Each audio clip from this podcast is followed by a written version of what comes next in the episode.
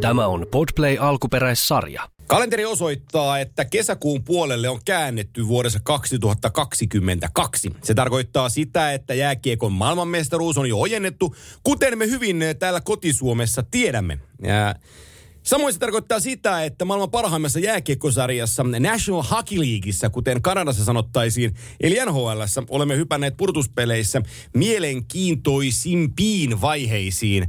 Ja siinä samassa Kimmo Timonen on tullut pois tieltä ja asettunut Kuopioon. Hei, tuo National Hockey League kuulostaa kyllä, se on hieno termi. Eikö Se on paljon parempi. Pitäisi käyttää enemmän sitä mieluummin kuin tätä NHL. Niin on. Ni, mutta täällä ollaan. Täällä itse asiassa ollaan Siilijärvellä ja mökillä ja aurinko paistaa ja kallavesi lipsuttaa tuossa vieressä. Niin mikäs täällä, mikäs täällä ollessa?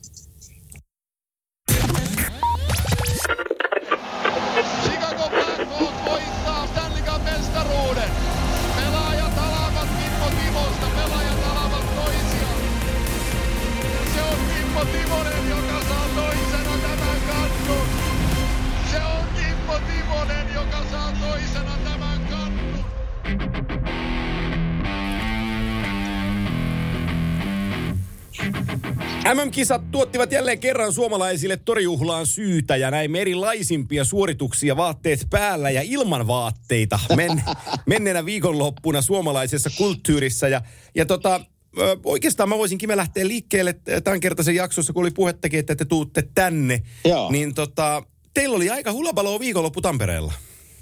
Siis meillä oli ihan loistava viikonloppu. Mehän tultiin sinne niin kuin perjantaina aamupäivästä ja sitten oli vähän tuo kansainvälisen jääkiekkoliiton tapahtumisia ja perjantai, lauantai.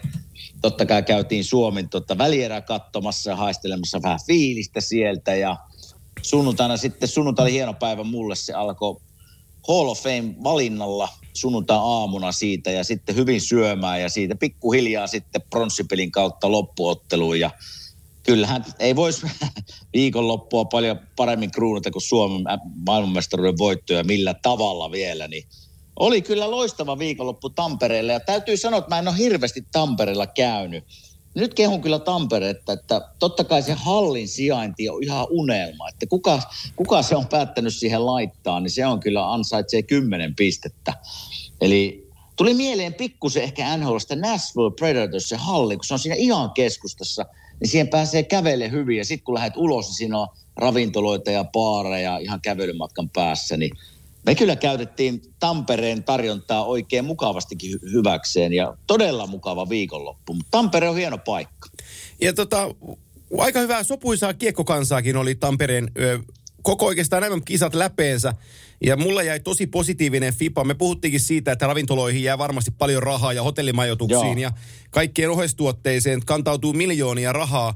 Tota, miten sun silmään näyttäytyi jääkiekko väki MM-kisa juhlissansa? Menikö sun mielestä kaikki ihan, ihan niin kuin hyvissä merkeissä?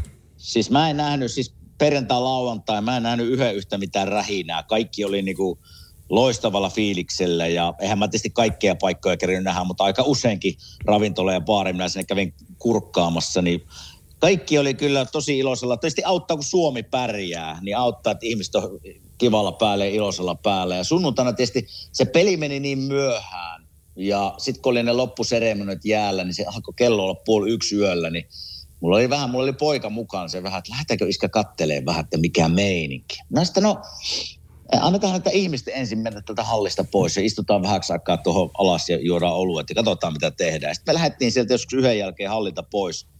Ja voi vitsi, mikä meno oli siellä kaduilla ja baareissa. Mä että no ehkä on parempi, ettei mennä sitten, että antaa, antaa fanien ja Suomi leijonajoukkueen juhlia, että, että ollaan hengessä mukana. Että se sunnuntai, ja- sunnuntailta mä en nähnyt mitään, että minkälaista, pile, minkälaista pilekansaa siellä on ollut liikkeellä. Hei, tota, kun se finaalin draaman kaari oli mielenkiintoinen, mutta mun Joo. mielestäni kun mä maanantai-aamuna tulin teitä siitä hotellilta hakee kyytiin, niin se sun tarinas finaalipelin lopusta on paljon parempi, koska tota, ää, No. ne, ne, ketkä ei tiedä, niin Kime oli, otettiin Jumpotronilta monta kertaa kuviin finaalin aikana. Siellä sä olit tota, vaimon kanssa katsomossa ja sitten kun peli loppui, niin sä olit jo kentällä jakamassa palkintoja.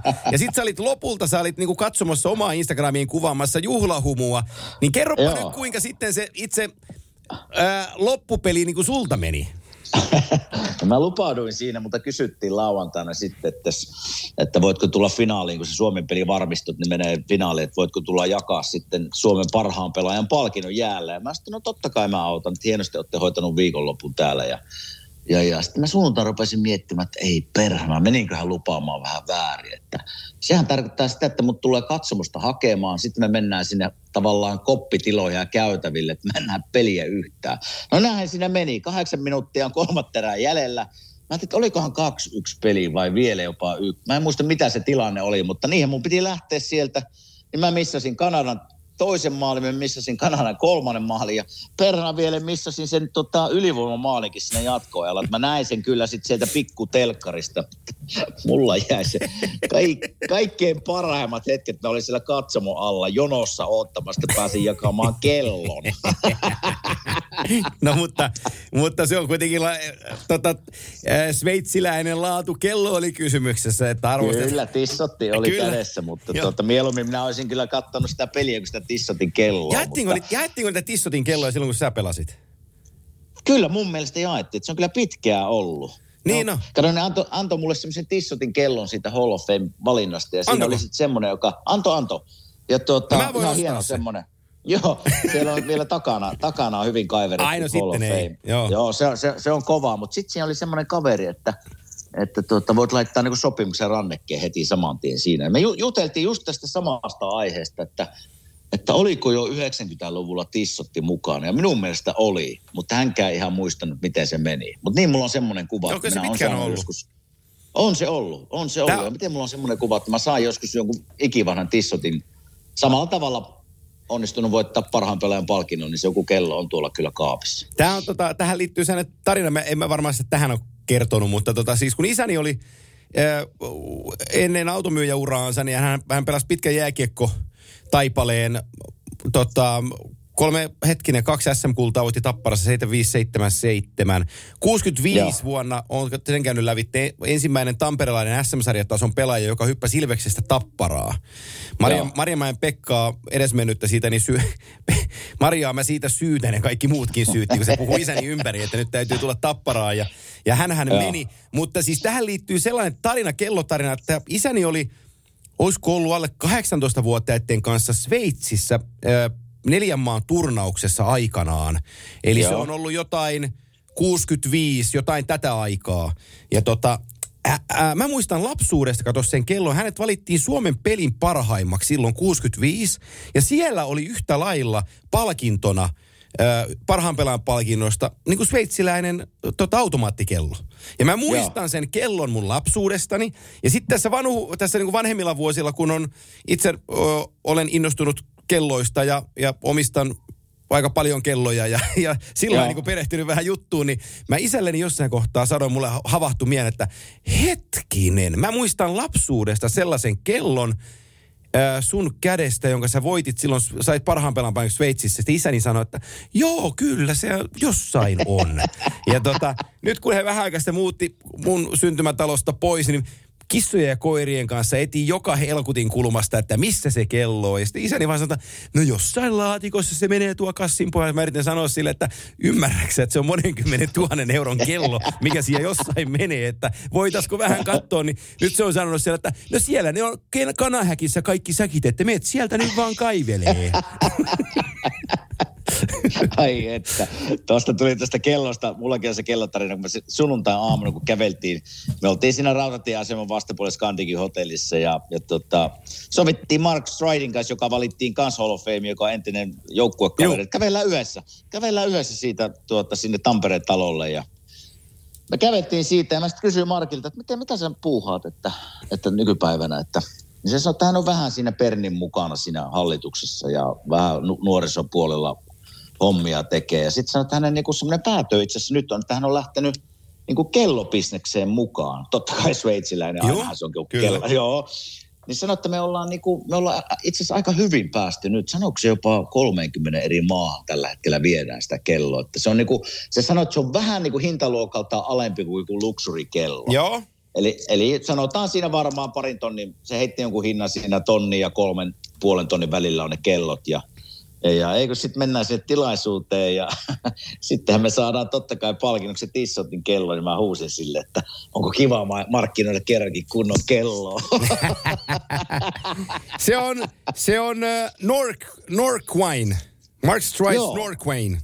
joo, joku tämmönen, joo. Joo, Chrono DLC-kello, joo. Mähän löysin nämä sivut heti tästä koneelta. Mähän muuten tutustun No tähän niin. kaverin kelloon sitten heti tänään. Se on tota, se sanotaan on pikkuhiljaa niin kuin NHL on P-alle ja NHL on puhunut, että voitaisiinko me niin kuin jotakin yhteistyötä tehdä heidän Joo, kanssaan. Sport Se on- Chrono, hän- 44 millistä. Joo, Mm. Joo, että häne, hänellä niin kuin menee aika nyt tämä kellon niin kuin markkinoinnissa ja, ja soitellessa ihmisille, että miltä kuulostaisi tämmöinen idea. Ja, no, että hyvä. No, hyvä. tämä ei hyvänäköinen, hyvänäköinen tuote niillä on.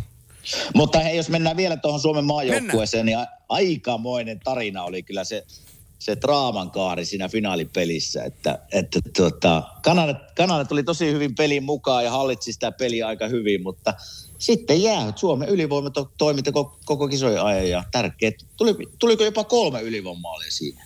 Taisi tulla. Joo, tuli, tuli, koska se viimeinkin oli YV-maali. YV-maali oli, oli ratkaisu. Kyllähän Mikke näytti suuruutensa jälleen kerran, kun peli on linjassaan, niin Granlund huutaa siihen. Ja mun, miele, mun mielestäni, mm, ottaen huomioon, minkälaisia maaleja viimeisen kolmen vuoden aikana on Sakari Manninen tehnyt, Joo. niin mun mielestäni pitäisi hänestä kirjoittaa vielä isoimmin kirjaimin kuin hänestä puhutaan, koska Mörköön on niin helppo tarttua, kun Marko on niin kuin, tota, pilvenpiirtäjän kokonen ja sitten se onnistuu sen ratkaisen paikassa tekemään se maali, mutta kyllähän Manella alkaa olemaan niin kuin toi CV ratkaisumaaleista kohtalaisesti Kyllä. kohdallaan. Ja, tota, ja, ja vaati, vaatimaton, vaatimaton huikea tyyppi kysymyksessä ja sitten niin kuin, kuinka hyvä hänestä on tullut tuossa KHL mankelissa, kun vaikka KHL ei nyt saa yhtään kehua, mutta mä nyt kehun sen verran, että Salvat Jyläevin ykkösketjussa Hartikainen, Manninen ja Markus Granlund, niin, tota, Mm. niin, niin kun se pelin vaade on kova, niin siinä äkkiä jalostuu pelimieheksi ja sillä on kuulkaa Mannisen Manelle käynyt. Kyllä, kyllä. Ja ihan siis tuosta, jos vähän NHL verrataan tavallaan Suomen joukkuetta, taittiin vähän sivuttaa viime jaksossa jo sitä, mutta nyt kun mä näin sen livenä ja, ja juttelinkin esimerkiksi Hartikasen Teemun kanssa paljon, niin kyllä se, se si- sitoutuneisuus, se roolien jakaminen, se oma homman tekemisen viimeisen piirtoon myöten, se pikkuasioiden tekeminen, laukausten blokkaaminen, oikeassa paikassa päätyyn kiekon pelaaminen, niin nämä on niitä, nämä on niitä aseita, mitä nyt Suomikiekossa on, sanotaanko viimeisen viiden vuoden aikana, totta kai niitä meidänkin aikana oli, ne on jotenkin korostunut nyt, ja hetihän se on menestystä on siellä tullut, että, että kyllähän se, varmaan tämä Jukka Jalosen tarina nyt, että onko se NHL-coachi vai ei, niin vaan tästä ottaa niinku, niinku pensaa liekkeihin edelleen, ja aika näyttää, mitä sitten tapahtuu, mutta kyllä siis näin omin silmillä näin, niin kyllähän se iso kiitos menee sinne Jukan suuntaan valmennusjohdolle. Ja totta kai Kölli ja Jere siinä mukana, että se on niin yhteis, yhteistuumissa rakennettu tämä joukkue ja se hengen luominen on myös sieltäkin osin onnistunut. Ja totta kai pelaajat sitoutuu siihen ja luo sen viimeisen hengen, mutta kyllä oli yhtenäisen näköinen Suomen leijona joukkue. Joo, se on erittäin hyvin sanottu ja, ja tota, Jukan kunniaksi tässä voitaisiin puhua vaikka tunti. Ja Jukka tietää, mm. tietää itsekin, että on, on, on leijona kuningas ja, ja ansaitsee sen nimensä. Mutta tota, mielenkiintoinen on toi, nyt kun ottaa kaiken connectionin huomioon ja sitten kun vähän seuraa, mistä on kirjoitettu ja kuinka on kirjoitettu, niin Dallas, Dallas, Dallasilla ei ole päävalmentajaa. Jere Lehtinen on seuralegenda Suomen maajoukkueen GM ja sitten siellä sattuu pelaa, mm. Pelaa suomalaisia neljä kappaletta siinä Dallasin joukkueessa, niin, niin en mä nyt päätäni pölkylle laittaisi, mutta voisin väittää, että Jukka on aika kova ehdokas Dallas Starsin seuraavaksi päävalmentajaksi.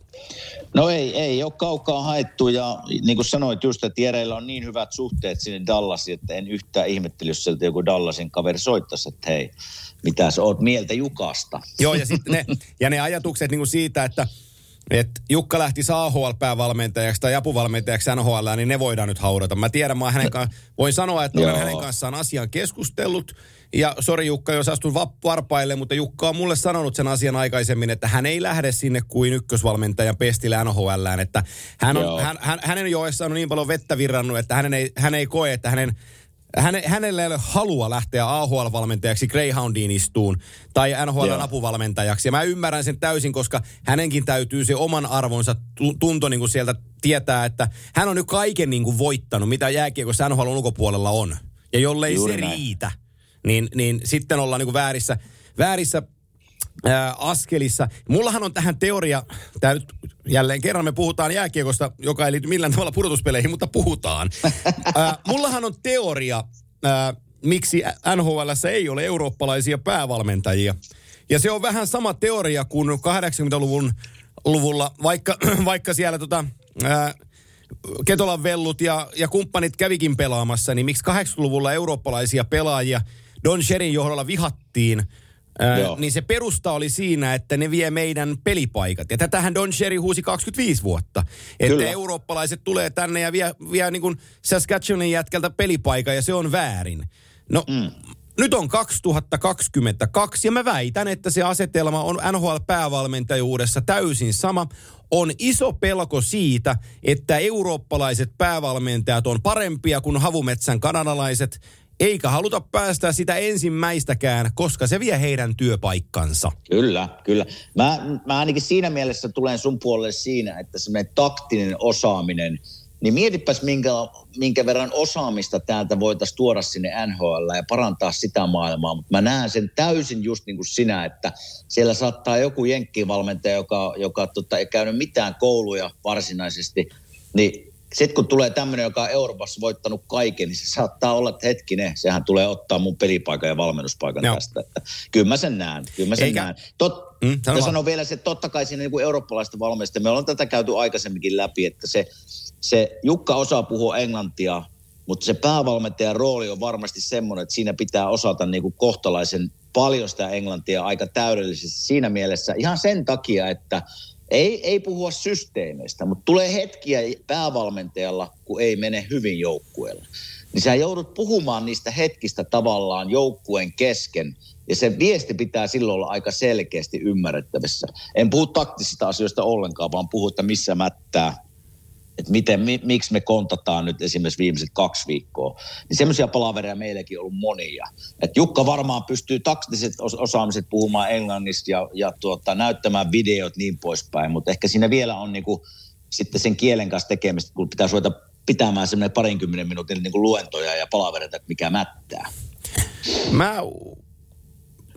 mä uskon elekieleen – Mä uskon mm. niin kuin fyysiseen esittämiseen, enkä puhu nyt väkivallalla, vaan, vaan kulmakarvojen asennolla ja äänenpainolla.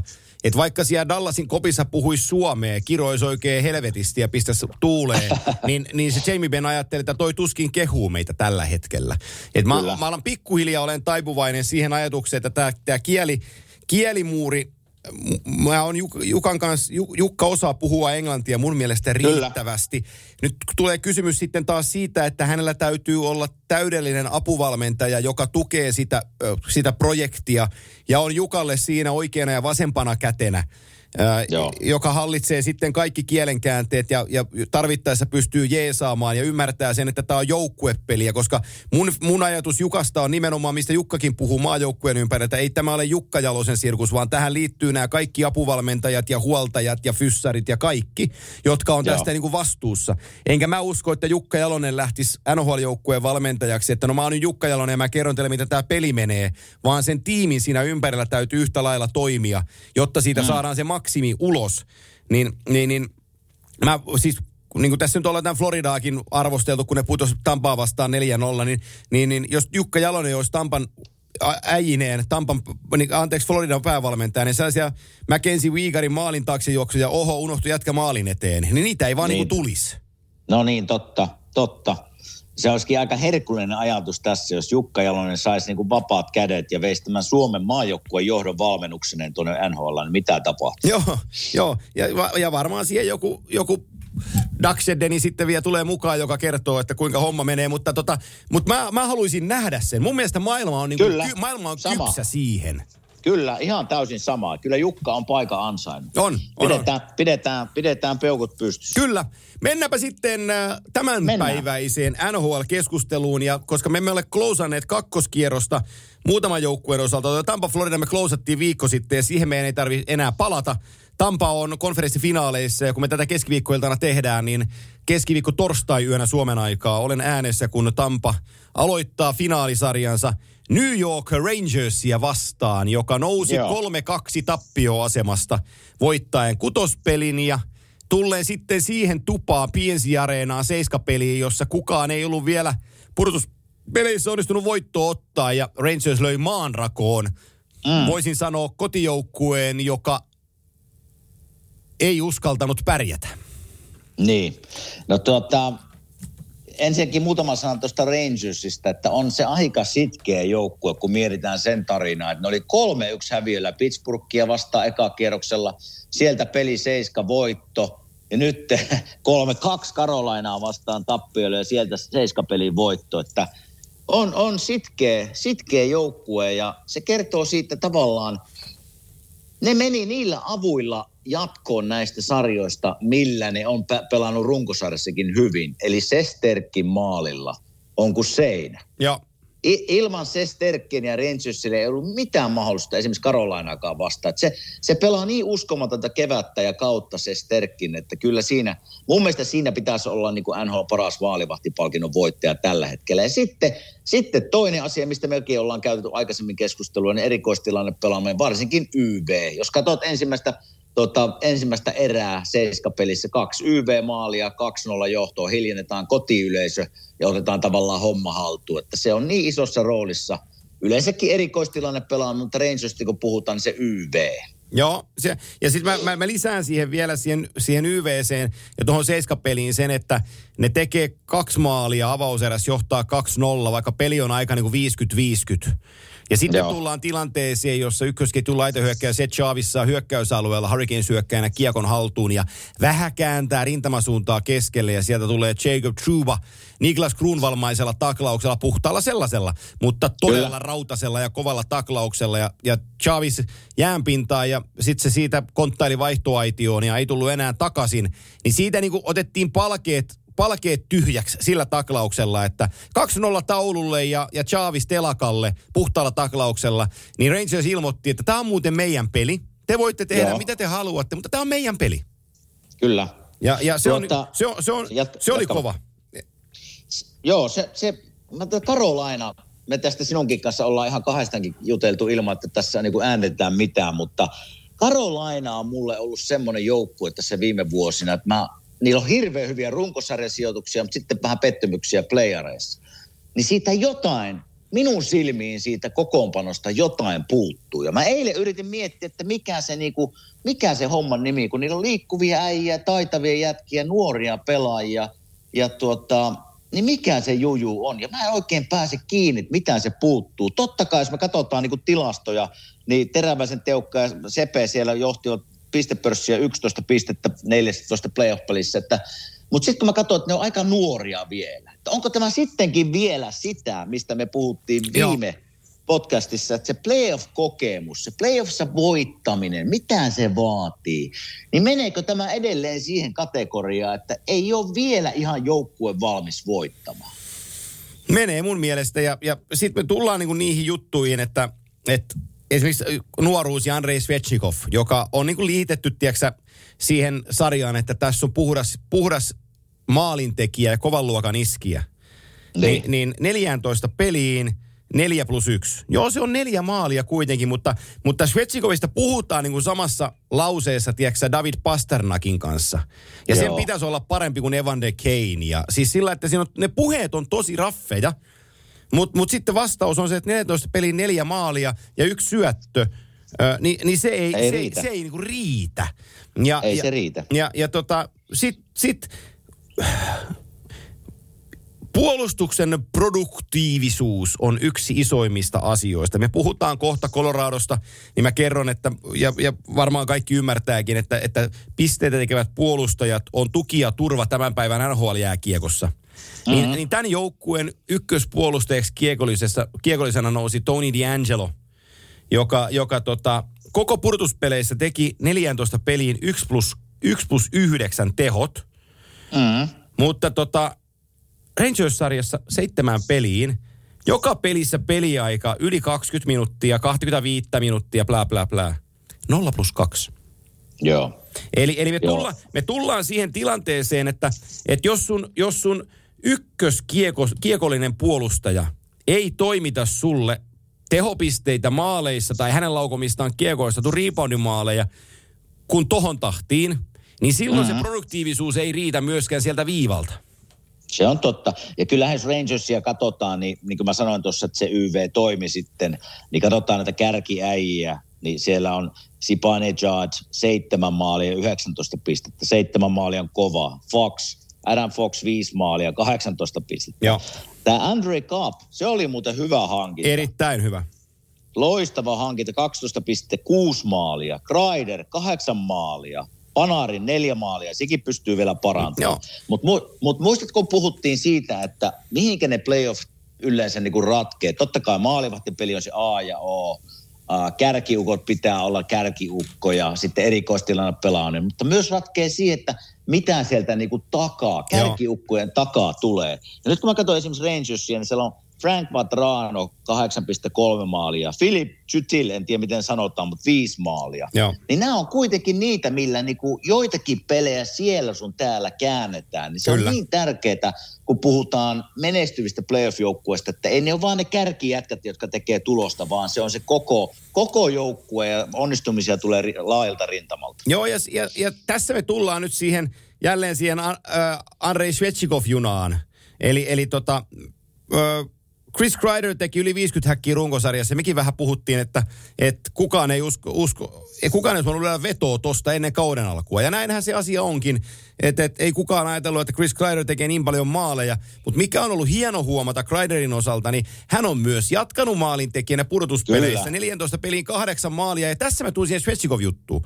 Voitot on 3-3. Rangers on vieraskentällä paikassa, jossa vierasjoukkueet ei ole kertaakaan voittanut. Niin tämä Chris Kreider nousi esille. Tämä tekee kaksi maalia siinä ratkaisuvaiheessa. Kyllä. Ni, niin tää, mutta hän, hänkin on sen verran kokenut äijä. Hän oli 14 mm-hmm. jo Losia vastaan finaalissa. Hän on nähnyt pari auringonlaskua Manhattanilla. Niin, se ei, niin sille ei ala tunti, puntti tutiseen ihan pienimmästä asiasta, vaan se tietää, kun seiskapeli tulee, että hän on niin paljon pelannut, niin hän tietää, mitä hän osaa ja miten ulosmittaa itsensä. Ja se on sitä kypsyyttä. Se on just sitä. Ja mä katsoin eilen sitten, mä kävin, mä en sitä seiskapeliä nähnyt, kun sen verran väsytti täällä Joo. Kuopion päässä. päässä. Mutta sitten mä menin lukemaan ja kuuntelemaan haastatteluja. Haast, kuuntelin tuon Brindamore, eli Karolainen coachin lehdistötilaisuuden jälkeen. Näitä samoja asioita käytiin siellä läpi. Ja olitko sinä sinä, joka sanoit niistä maalipaikoista? Se ei itse sanonut sitä, Joo. mutta mulle jäi se vaan mieleen, kun sä sanoit, että hei, että, että tämä ei niinku maali, maalipaikoista jäänyt kiinni, vaan maalin teosta. Joo. Me ei saatu paikoista eli, maalia. Eli statsi väliin oli se, että, että ykkössektorin paikat, Carolina Hurricanes voitti tuossa sarjassa 65 pinnasesti. Ja ne on niin, niin isoja lukemia, että sillä pitäisi voittaa otteluita ja sarjoja. Kyllä, se on niin iso, se on, se on kyllä niin iso prosentti. No, toiselle se jää 35 to... pinnaa. Ai, mieti sitä, joo. se on niin kuin ihan äly, se ero on ihan älytön.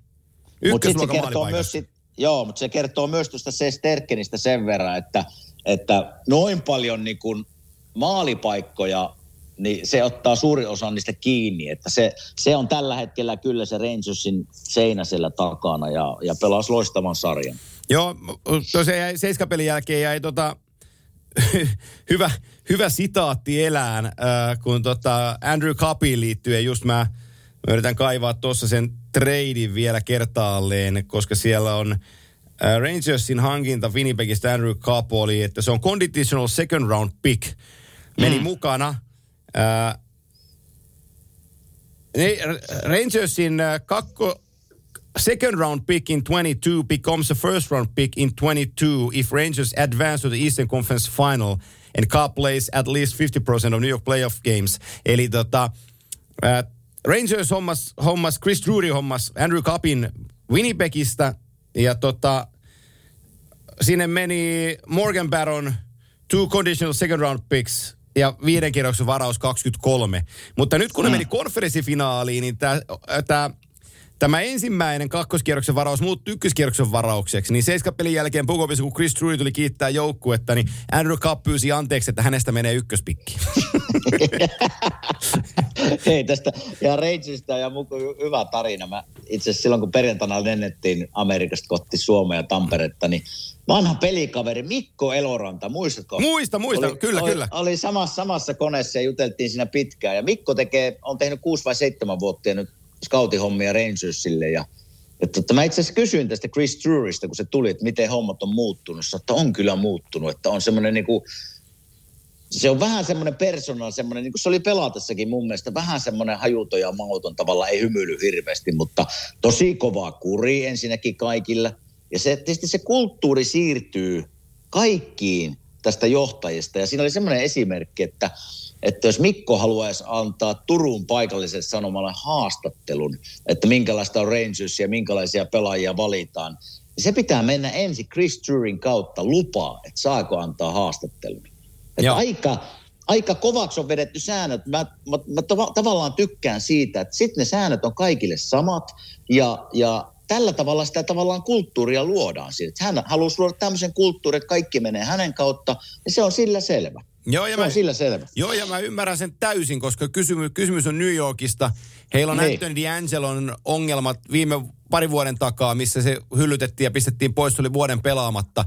Ja, ja siellä niin kuin Larry Brooksit ja kumppanit voi äkkiseltään hakea vähän sensaatiomaisen hakuisia No joo, juttuja. totta. Niin hän sulkee niin kuin ne ovet siltä mahdollisuudelta, että näin kävisi jatkossa. Ja mä pidän sitä täysin viisaana ratkaisuna Chris Trudin kannalta ajatellen Rangers-perhettä, että, että sieltä ei tule niin kuin sammakoita enää pihalle. Ja, ja tota, Joo. se, on ihan, se on ihan tervettä. Se, mikä Rangersillä, tuohon jos me nyt pystytään vielä, otetaanko tähän samaan syssyyn sitten ä, toi Tampa Rangers pohjustus ottaa. vähän, että Kyllä. pysytään idässä tää loppuun, niin, niin, niin mä sanoisin, että jo, jos me ihan kylmästi lähden tätä ottelusarjaa purkamaan, niin mm. mä sanon, että tämä on Tampa neli, viidessä pelissä. Ja mun on aika helppo se perustella. Mutta sitten taas me tullaan siihen tilanteeseen, että toki Rangersilla niillä on se Igor Shesterkin, kuten täällä täytyy sanoa, kun jos, mä, jos mä sanon Shesterkin, niin mä oon liian amerikkalainen, mun täytyy ymmärtää. Okei, Shesterkin. Mä- Shesterkin, tosi vaikea. niin tota, Shesterkin on maalissa, ja tota, Aha. he on edellisellä kierroksella, ekalla kierroksella he kohtasivat Jeremy Swaymanin, joka on tuleva hyvä huippumaalivahti. Tokalla kierroksella he kohtas Antti Raannan. Shestörkin oli molemmissa pareissa maalivahti kaksikosta parempi. Mm. Nyt siellä vastassa on maailman paras, Andrei Vasilevski. Eli, eli jos me tullaan siihen maali, ykkössektorin maalipaikka jakoon 65-35 tässä konferenssifinaalisarjassa, ja sillä kolmelta viidellä pinnalla sä lähdet haastaan Andrei Vasilevskiä, niin et sä voita peliäkään. Se on mm. vaan niinku karu fakta. Se on fakta. Ja mä eilen mietin tätä sarjaa tässä ja mä mietin, mä yritin hypätä niin kuin Tampan pelaajien luistimiin. Ja nythän ne on huilannut tässä varmaan viikon. Tuntuu, että tästä on mennyt jo kuukausi aikaa, kun Joo. ne on pelannut. Mutta tuota, varmaan viikko, viikko on vierähtänyt vähän enemmänkin. Yhdeksän totta päivää kai- taisi olla. Lepo. Yhdeksän päivää, okei. No siellä Braden Pointtihan ei pelannut siinä edellisessä Flor- Florida-sarjassa ollenkaan. Niin totta kai 90 päivää on sille iso palautumisaika, jos se on semmoinen vamma, että se ei vaadi leikkausta, että se niinku hu- huilaamalla paranee. Mä olen, Tosi mä, iso. mä, olen, mä olen ymmärtänyt Tampan leiristä heidän statementtinsä, että ää, heillä on odotusarvo, että Braden Point pelaa vielä tämän vuoden purtuspeleissä. Okei, On heidän lausuntonsa. selvä.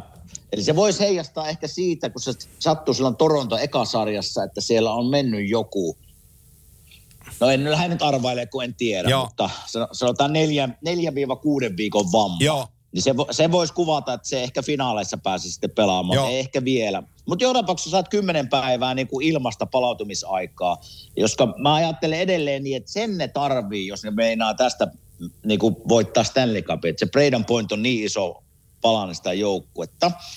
Mutta nyt mä, kun sanoin tuosta, että mä yritin hypätä Tampan pelaajien luistimiin ihan tämän tauon takia. Ja, ja tuota, tämmöinen kymmenen päivän tauko tässä vaiheessa kautta, niin sehän totta kai, jos on pieniä vammoja, niin tekee kropalle totta kai hyvää. Ja sitten sä tavallaan sun henkinen puoli, kun sä tuossa playerin aikana käyt kuitenkin aika kovilla kierroksilla, niin sä puotat ne kierrokset tavallaan ihan syystäkin, että nyt meillä ei ole pelejä pitkään aikaa. Ja ne paineet tavallaan tippuu sinne, sinne tuota alas samalla. Niin mulla on sen verran kokemuksia omalta uralta tämmöistä pitkistä tauosta, että nyt kun lähdetään sitten, kiekko tippuu jäähän, niin kuin se sanoit ensi yönä, jota sä selostat siellä. Joo. Niin, niin se, että saako Tampa Bay tämän pitkän tauon jälkeen heti koneet käyntiin. Ja se kuulostaa niin hassulta varmaan tavallaan fanien korvaa, että miksei saa, sä oot huilannut. Mutta se on jännä efekti tavallaan mentaalisesti, että sä oot kymmenen päivää huilannut, niin sä et voi tavallaan sitä pelinopeutta siellä reeneissä tavallaan korvata millään. Eli nyt pitäisi päästä heti siihen playoff-vauhtiin takaisin kiinni. Ja onhan ne kokenut joukkue, että ne saattaa päästä siihen. Mutta mä, mä en olisi yhtään yllättänyt, jos Rangers voittaisi eka peli, mutta sitten Tampa tulee sen jälkeen. Mutta tämä on mun veikkaus vaan tästä pitkästä tauosta. Mä katsoin just, Mutta... to, joo, kun se on, siellä on, siellä on tota, siellä on Tampalla, odotas mä katon tosta, joo siellä on, Öö, Henri Palat, Nick Paul, Alex Killorn kakkoslinjassa ja, ja Corey Perry, Ross Colton, Brandon Hagel kolmosessa. Hagelillä kanssa pieniä vammoja, mutta odotusarvo, että se pelaa. Ja nyt Joo. nelosen hyökkäykseen on Marooni ja Belmaari lisäksi on, on Daily Face-Offissa laitettu Jan Rutta hyökkääjän paikalle. Eli tämä on se John Cooperin 11 hyökkääjää, seitsemän puolustaja mentaliteetti, millä ne, millä ne pelas sen, äh, pelas sen game äh, nelosen Floridaa vastaan. Ja, ja tässä kun mä kattelen heidän niin kuin scratchattuja pelaajia tuosta Florida-sarjasta, niin siellä on äh, Gage Calves, Simon, Ry, Simon Ryfors, Fredrik Claesson, Alex Barre-Boulay, Riley Nash, Braden Point, Rem, Remi Eli, Darren Radish, äh, Cole Kapki, Gabriel Fortier, Anthony Richard, Maxim Lagas, Hugo Alnefelt. Kaksi viimeistä on maalivahteja. Eli tästä kun mä katon niin kun, jos me mennään niin kun tonne mustien ässien listalle, ketä sieltä voisi nostaa, niin mulle mm. nousee niin kuin Riley Nashin nimi esiin kokeneena hyökkääjänä. Että hän on, hän on niin kuin ihan Kyllä. selkeästi tästä porukassa sellainen pelikykyinen, joka tälläkin kaudella on pelannut. Alex Barre Boulay on pelannut runkosarjaa tällä kaudella. Darren Radish on pelannut tällä kaudella, mutta hän on puolustaja. Ää, aika, aika, aika, aika, niin kuin, aika kapea on lopulta toi, toi Tampan niin kuin, ö, hyökkääjien rotaa tai, tai niin kuin mahdollisuus, ketkä pelaa, mutta sitten taas me tullaan siihen, niin kuin siihen John Cooperin luomaan malliin, että tolle joukkueelle on ihan täysin fine, että ne pelaa 11-7 jaolla. Niin, ja, ja minun mielestä oli ihan hien, tosi hienoa nähdä eilen, kun mä luvin näitä artikkelia, niin Steven Stamkos, mikä on hyökkäävä pelaaja, siis on satoja, satoja maalia heittänyt ja, ja tulee ensimmäisenä mieleen tavallaan kova laukaus, mutta semmoinen hyökkäävä, hyökkäävä pelaaja, niin se sanoo omasta suusta, että meillä ei ole joukkueena hyökkäävä mentaliteetti ensin, vaan se tulee, että me puolustetaan. We, we are shutdown team. Joo. Niin se, on, se kertoo siitä, että missä niiden niin kuin henkinen tila ja millä ne, mitkä ne on ne aseet, millä ne voittaa joukkuetta. Niin se, että sun kärki hyökkäävä pelaaja sanoo näin, niin se on esimerkki siitä playoff-kokemuksesta, minkä ne on käynyt läpi ja minkä ne on huomannut ja todennut, että se toimii. Ja niihin se toimi näissä ensimmäisessä kahdessa sarjassakin. Joo, no 11 peliä pelannut 11 peliä pelannut ja tota, Toronton kanssa seitsemän peliä. Siinä on yksi sellainen haaste mun mielestä Tampalle, että ne meni siihen avauskierrokselle ja ne tiesi, että Austin Matthews, Mitch Marner ja kumppanit, se on tosi iso haaste heille. Että siellä nälkä voittaa, Joo. niin sen isompi se ei voi olla. Ja ne nousi sen vuoden ylitse, voitti se seiskapelin ja hiljensi taas Toronto-kaupungin. Sitten mm. kakkoskierrokselle mm. niiden niiden polttoaineen sytytti paikallissarja Floridaa vastaan, kun, kun se kissalauma sieltä etelästä, kun ne rupesi vähän ulvoon, tieksä, että hei me ollaan se ykkönen täällä Floridassa. Niin näyte, mm. me halutaan näyttää kaapin paikka teille. Ja sitten ne paino sen 4-0 siihen tauluun ja tuli, että adios, harjoitelkaa vähän lisää. niin ne on, ne, on, ne on henkisesti kuitenkin vähän eri asemassa nyt tässä Rangers-sarjassa, koska niin minä kuin moni muukin ajattelee, että hei, Tämä on ihan sikarin polttelusarja Tampalle, että tästähän ne on, ne on niin iso suosikki, että ne menee jatkoon. Ne ei ollut suosikki Floridaa vastaan. Itse asiassa ne ei ollut jossain kohtaa Torontoakaan vastaan suosikki tuossa sarjassa. Niin, Nyt ne on ekaa kyllä. kertaa, ne on ihan ylivoimainen suosikki voittaa tämän sarjan, niin se mindsetti on silloin eri. Ja, ja tota, tässä mä tuun siihen Tampan DNAhan, siihen pelaamiseen – että kun sulla on se, sulla on se korvien välinen pururata on viritetty ihan viimeisen päälle kireeksi, mikä tarkoittaa, että sä otat vaikka naamalla sen laukauksen, kunhan sä vaan blokkaat se. Ja, ja tuo joukkue, se, me nähtiin sitä MKSin Florida-ottelusarjassakin, se blokkaili samassa vaiheessa kahta kertaa ja käveli kivun pois käytävällä ja niin kuin kapteenina näytti sen esimerkki. Mutta se henkinen mindsetti Rangersia vastaan on vähän eri ja se mitataan just siinä – kun pitää syödä se kiekko. Ja mun mielestä se on yksi mielenkiintoisimpia palasia tähän ottelusarjaan, että onks noi valmiit maksaa vielä sen saman hinnan päästäkseen finaaliin. Koska Totta. se asetelma on niille niin paljon suotuisampi kuin aikaisemmin, niin siinä voi tulla, tiedätkö ihan niin kuin promillen kokonen hyvän olon fiilis, että no ehkä mun ei tarvitse tätä, kun me ollaan kuitenkin niin hyviä. Niin, ja kyllähän Rangersin puolelta sitä hommaa katsotaan vielä, niin nehän voitti hyviä. Ne voitti Pittsburghin, ne voitti Carolina. Juu. Ja mietipä, kun sä voitat kaksi joukkuetta, niin kun sä totta kai sä oot joutunut pelaamaan paljon jääkiekkoa, että oot päässyt tänne konferenssifinaaliin. Mutta hei, jätkät on niin hyvässä kunnossa, että kyllä ne jaksaa painaa. Ja, ja se, mikä voima niillä on nyt, voi imeä näistä voitoista joukkueelle ja itteensä henkilökohtaisesti, niin ei tämä ihan helppo juttu tuo olemaan, varsinkin ne pelit tuolla New Yorkissa, että kyllä ne on siellä tottunut pelaamaan hyvin. Ja, ja minkä itseluottamuksen ne voi vetää näistä sarjoista itteensä ja mennä sillä tavalla pelaamaan, niin tämä et, kyllä mä veikkaan, että Tampa tämä vei, mutta menee, en yhtään ihmettelisi, menee kuuteen seitsemään peliin. Joo, tää, se on mun veikkaus. On, on. Ja, ja siis niin kuin sanottu, yhdeksän päivää on toisella joukkueella seuraavan kierroksen alkuun. Tampa pelasi toissa yönä meidän aikaa Carolinassa. Mm. Ne matkusti sieltä kotiin. Niillä oli yksi vajaa vuorokausi aikaa palautua ja tänään taas mennään. Eli, niin. eli tota, he on niinku siinä full pelimoodissa koko ajan. He ei ole saanut puhaltaa ulos missään kohtaa. Ja, ja tota, sielläkin, niin kuin tuossa seiskapelissä, mikä mua vähän huolettaa Rangersin kannalta, on se, että Ryan Lindgren silloin alavartalovamma ollut ja, ja tota, sitten se klintsasi itsensä pois, olikohan se avauserän lopussa Joo. tilanteesta. Ja se meni pukukoppiin, roikotti jalkaan se, ja kun kakkoserä alkoi, niin se tuli takaisin. Ja mä mietin, että kuinkahan monta kipupiikkiä tuohon on taas lyöty. ja, ja, ja, ja, tota, että siellä niin kuin niillä hän, hän on tosi tärkeä, se Ryan Lindgren puolustaja tuolle joukkueelle, tosi tärkeä. Niin, niin nämä, nämä isoimmat jätkät, niin vähän alkaa ol, ottaa niin kuin hittiä, koska ne pelaa sellaista jääkiekkoa, Gerald Galantin jääkiekkoa, jossa täytyy niin kuin, minkä mä ostan kyllä ihan täysin, että täytyy uhrautua joukkueelle ja antaa niin kuin sielunsa sen, Kuten Nieminen sanoi, että ajaa sielu ulos voittaakseen. Ja, ja se, on, se on hyvin sanottu, koska tämä joukkue, niin kun, heidän täytyy ajaa sielu ulos voittaakseen. Ja, ja tota, nyt sitten, niin kun, jos mä sanoin tuossa, että, että mikä on, mikä on, niin kun, mikä on Tampan kunto, kun on Pointon sivussa ja Heikelistä on vähän juttua ja Sergatsevilla on ollut vähän juttua. Mutta niillä on aika paljon parempi, kun on saanut yhdeksän päivää vetää happea happea. Se on, se on kuule niin ju, iso juttu, kun muutaman playoff-sarjan minäkin jo sarjat on mennyt läpi, niin se, että jos sulla on joku pikku vamma ja yhtäkkiä sulla on yhdeksän päivän tauko, Joo. Niin sä voit, sä voit täysin huilata vaikka viisi päivää, tehdä pieniä liikkeitä kuntossa, että vähän niin kuin kunto pysyy yllä. Mutta sun ei tarvii rasittaa, on se sitten sun polvi, olkapää, nilkka, mikä tahansa. Sun ei tarvii rasittaa sitä viiteen kuuteen päivää yhtään.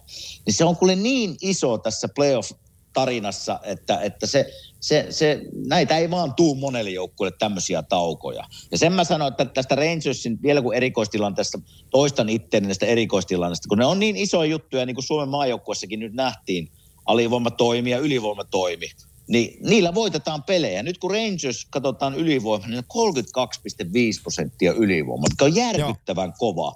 Mutta sitten Tampa Bayn alivoima on kans melkein 88 prosenttia, mikä on aika hyvä. Että tämä tulee olemaan se juttu. Että mä uskon kyllä, että Tampan ylivoima on niin kova, että tulee tekemään maaleja. Mutta se, että pystyykö Tampan alivoima tavallaan kumoamaan Rangersin ylivoima, niin se on se tarina, mitä mä tuun katsomaan. Joo, ja, ja tota, se poikittaissyöttöjen määrä, sen kärkikarvajan. Mä mietin nyt niin kun sitä Rangersin ylivoimapeliä takakolmiolla, Panarin, Sibaja ja Fox. Ja kuinka mm. se kiekko liikkuu sieltä läpi. Toki ne on taitavia syöttäjiä, mutta kun mä, mä niin kun ajatuksissani ja, ja hartaudessani mietin, kuinka Tampasen alivoiman pelaa, niin siellä mm-hmm. saa aika paljon tapahtua niiden AV-nelikossa, että sieltä pystyy syöttämään läpi. Ja lisätiedustelut äh, Florida Panthers numero 16, Aleksander Barkov, voitte soittaa ja kysyä.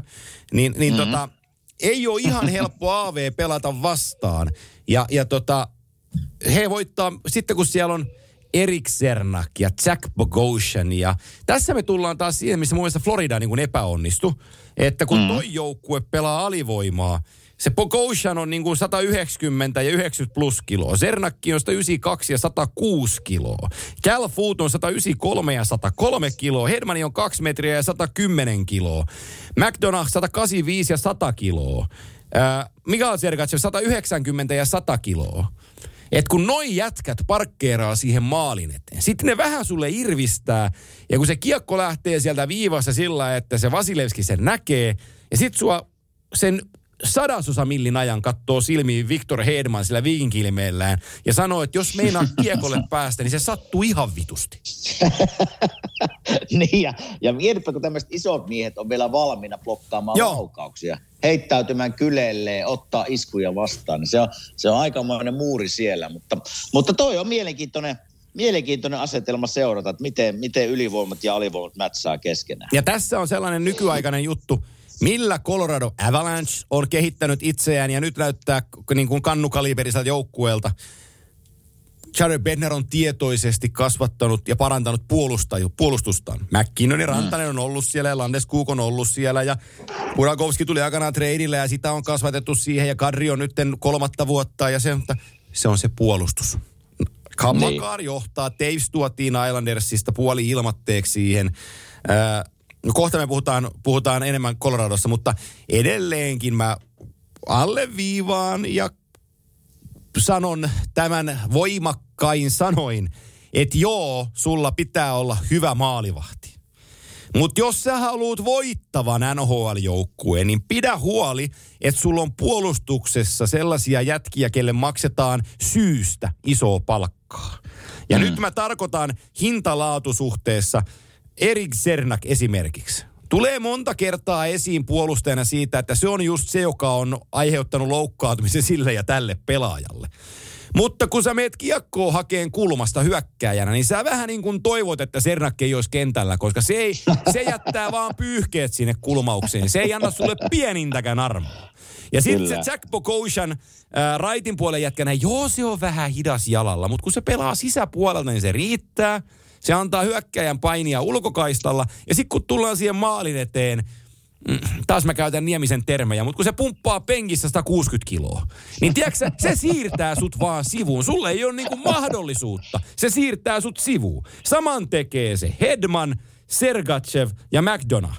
Ja nyt mä en puhu edes Jan Ruttasta, joka on näistä huonoin puolustaja, mutta sekin on 190 ja 90 kiloa ylitte. Niin nämä on Kyllä. kaikki väkivahvoja äijiä, jo, jo, jo, jotka ei anna sulle mitään ilmasta.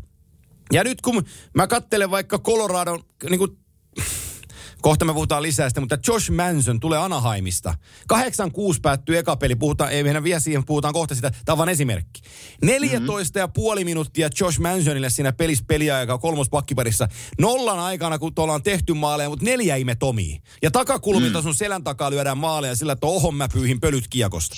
Niin katoppa Tampan pelejä ja hae niiden puolustajat noissa tilanteissa. Niin se takatolppa jätkä, niin sille ei ole edes toivoa saada mailaa liikkeelle, kun se on solmussa ja selällään siellä. Niin sillä ei enää mailaa Ei kädessä. silloin enää edes mailaa kädessä. Et se tapa puolustaa voi olla vähän niin kuin vanhanaikainen, mutta kun noi jätkät vaan osaa sen niin älyttömän hyvin. Mä en tykkää tästä nykyajan Ö, ehkä mullakin täytyy joku nappi niin kuin vinksahtaa pois päästä, että mä ymmärtäisin sen. Ja varmaan kuuluskin ymmärtää, että pitää voittaa se kiekko. Tiedätkö, tulee poikittaissyöttö. Ja sitten se pak, maalin edustalla varmistava pakki, niin sulla on selän takana takakulmalla yksi jätkä. Niin sä yrität katkaista sen syötön, mutta sitten kun sä mm pyyhkäset siitä kiekosta ohi ja kuuluu, että oh no. Niin sä tiedät, että punalampu palaa joka kerta. Mitä jos pelaisit vanhan liiton mukaan, vaan sen äijän mailansa takatolvalta pois? Juuri Sä näin. et saa kiekkoa, eikä muuten saa se kaverikaan sitä kiekkoa. Ihan oikeassa oot. Mm. Mutta hei, na- nauroin kun mainitsit tuossa Zach Bogosian. Joo. Niin eikös, eikös tämä kaveri pitänyt olla ulkona liikasta jo pari vuotta Peiti. sitten? Nyt pelaa, nyt pelaa tuolla kuin, Juu. kuten ennen vanhaa. Se oli, se oli Torontossa, ö, Toron. Torontossa, ei kun anteeksi, Buffalossa. Buffalossa oli tota, Sabersissa ka- 19-20 kaudella runkosarjassa pelasi, pelasi, joo. yhdeksän, joo, pelasi 19 peliä ja heltiscratchina sivussa ja näkemiin ja no, hei hei hei. Siitä mm. Tampaan 19-20 kaudella pudotuspeleissä 20 peliä. Oi, tuli kannu. Jaha. No, sitten Toro, sit Torontoa vuodeksi Ja, ja Aa. tota, siellä purtuspeleihin, mutta seiskapelissä tappio viime vuonna. Ei, ei, ei tullut kannua. Mutta nyt mm. takaisin Tampaa ja runkosarjassa 48 peliä ja nyt on purtuspeleissä 10 peliä tallessa ja, ja sellainen, mä voisin, hänestä montaa mieltä on kaikkia sanoa, että se on heikko lenkki tuolla, mutta näyttäkää mulle, näyttäkää mulle sormin ja videoklipeen, että kuinka monta peliä Zach Bogosian on purtuspeleissä hävinnyt Tampalle viimeisen kolmen vuoden aikana, niin mä tiedän, että hirveän montaa klippiä ette löydä. Kyllä, ja se, se pointti, mikä mulla on, että tämmöinen kaveri niin kuin pelaa tuolla tasolla ja noin hyvin, mutta kyllähän sieltä krediitti kuuluu totta kai, no pakkiparille totta kai, Joo. mutta sille systeemille, Joo, just sitä. Cooperin systeemille, että siellä on turvallista tämmöisen kaverin pelata ja pelata hyvällä tasolla, kun se tietää, että siellä on niin kuin, siellä on vaan palaset oikealla kohilla, että jos joku virhe tulee, niin siellä on joku korjaamassa sitä virhettä, että, että hienoa nähdä, että tämmöinen kaveri, mikä piti olla kaksi-kolme vuotta sitten ulkona liikasta, niin edelleen vetää ja, ja, ja vetää hyvin. Niin, mä otan muuten vielä siellä Florida-sarjasta yhden esimerkin, mitä missä me puhuttiin, mikä jäi sulla sanomatta, mutta se oli se Nikita Kutcherovin täydestä vuodesta harhautus Aaron Ekbladia vastaan, kun kaikki katsoi, että Ekblad kierrettiin ihan satanolla. Ja sitten se syötti taka, takatolpalle ja kuka sieltä puttaskas sen kiekon sisään. Ja sä sanoit mulle, että tiedätkö sä, miksi niitä sanotaan pakkipareiksi?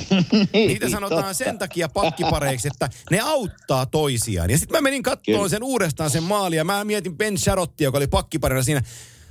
Maila korkealla lantion seudulla ja selkä suorana kattelee siinä. Ei kyllä Joo. paljon jeesannut kaveria. Ei, no joo, mulla jäi silloin jaksossa sanomatta, koska mä katoin sitä peliä silloin ja katoin sen hidastuksen, sen tilanteen ja mietin, että mitä mä olisin voinut itse siinä tehdä. Ja siinähän Kutserov vei Ekbladin ihan pihalle 100-0. Että se tilanne alkoi jo siitä, että sitä ei ikinä olisi pitänyt sattua. Joo. Mutta hei, sen takia on nimeltään pakkipari, että silloin kun toiselle tapahtuu virhettä, niin toinen yrittää paikata Joo. sen. Eli, eli jos haluatte käydä katsoa sen maalin nyt, kun olette kuunnellut tämän minun purkauksen tässä, että sinne Ekblad viedään täysin pihalle, mutta mitä tekee Ben Sarot sen jälkeen, että mitä kun tommonen tilanne tulee, niin nuorille pakille oppitunti.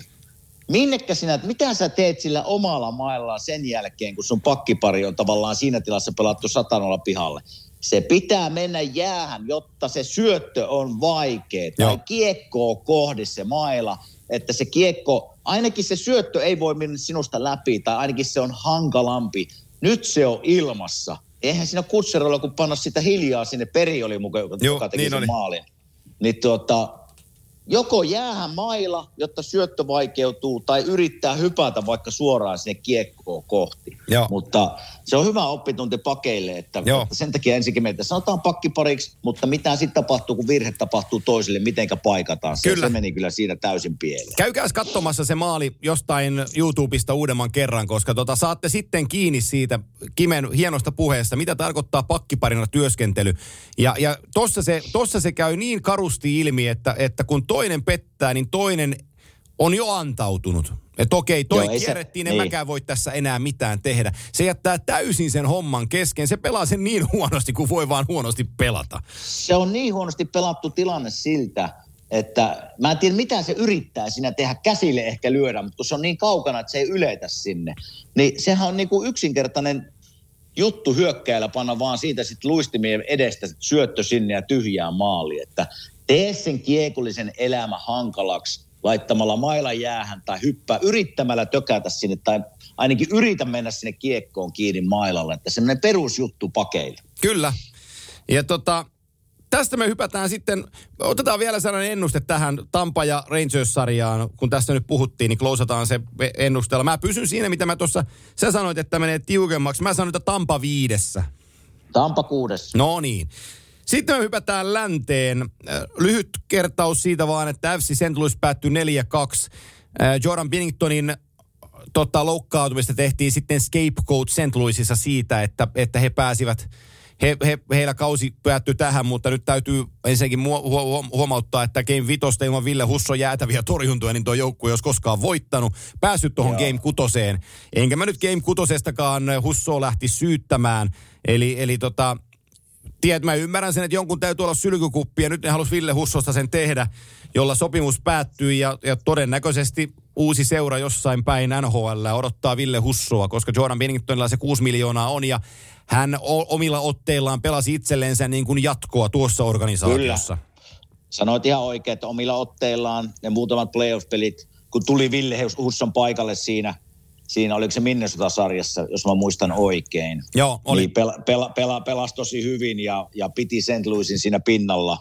Ja vähän, vähän ehkä nolosti O'Reilly kapteeni, St. Louisin kapteeni heitti Ville Husson nosta pussi alle siinä, että – että muutamia torjuntoja varmasti ja maaleja olisi voinut ottaa kiinni, mutta ei se siihen kaatunut mun mielestä. Että kyllä niin kuin St. Louisin muutama peli meni minusta ihan ohi Kyllä. siitä syystä, että ei oltu valmiina pelaamaan. Joo. Ei oltu valmiina tekemään näitä pieniä juttuja, mitkä vaatii playoff-pelin voittamiseen. Ja siinä on ihan turha syyttää Ville Hussoa siinä jutussa. Mä oikein mietin tuossa, että mä hain sun uralta paikkaa, missä sä oot heittänyt joukkuekaverin bussin alle tämä meidän podcastia neljän vuoden aikana, niin ei koskaan.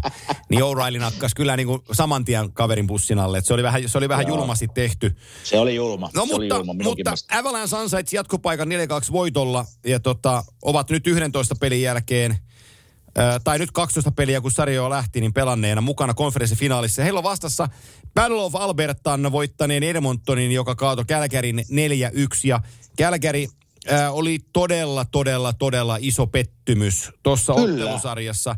Lähtien Jakob Markströmistä tolppien välissä ja sitten kun me tullaan, me tullaan, tämä on mielenkiintoinen, mä, mä en, en lähde nyt tuhlaamaan aikaa Calgary Flamesin haukkumiseen, mutta minäkin erehdyin – kertomaan siitä, että kun Flamesin puolustus on tasainen ja, ja se on hyvä. Mm. Mutta sitten mä mietin sitä, että, että Nikita Sadorov lähti aikanaan Buffalosta liikkeelle ja oli Coloradossa ja, ja tota, sitten se oli Chicagossa ja nyt se on täällä ja kaikkialla se on ollut isoja ilkeä. Mutta, mutta jostain kumman syystä niin se on missään pysynyt pitkään.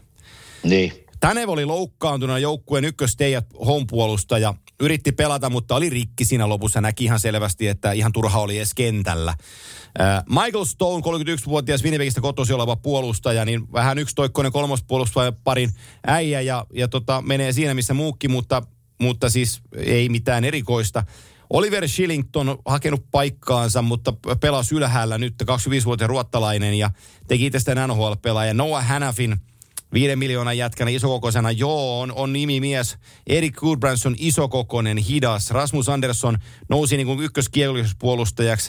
ehkä vähän liian aikaisin ja ehkä enemmänkin sen takia, että kukaan muu ei siihen kyennyt.